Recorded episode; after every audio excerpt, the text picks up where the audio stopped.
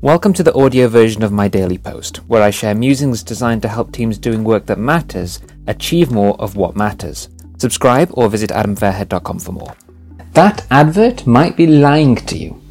Are those that you're listening to walking the talk?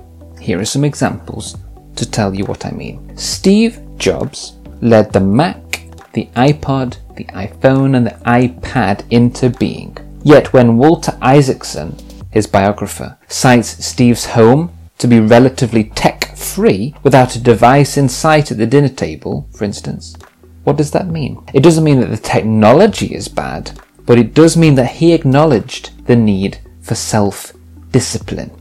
Internet gurus make bold claims in Facebook ads about their fortunes and secrets they'll reveal to you for just $97. Yet almost all of them disappear from our news feeds when their lies don't cover their costs anymore. Usually these faces will emerge for 6, 12 months, 18 months maybe, maybe 2 years, crazy, and then all of a sudden they vanish. Doesn't mean that all advertisers are liars, but it does mean we must look for evidence of walking the talk, right? Instead of just trusting what they're saying blindly. Here's another. Natural wellness brands advertise their calm, relaxing serums and oils to ensure you operate in a perpetual state of tranquility.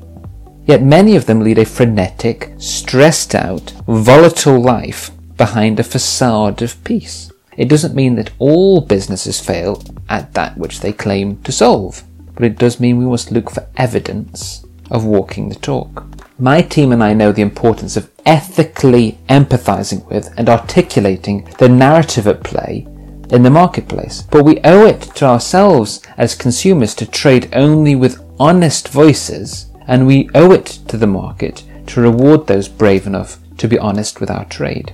So, are those you're listening to walking the talk? Might be worth digging deeper to find out.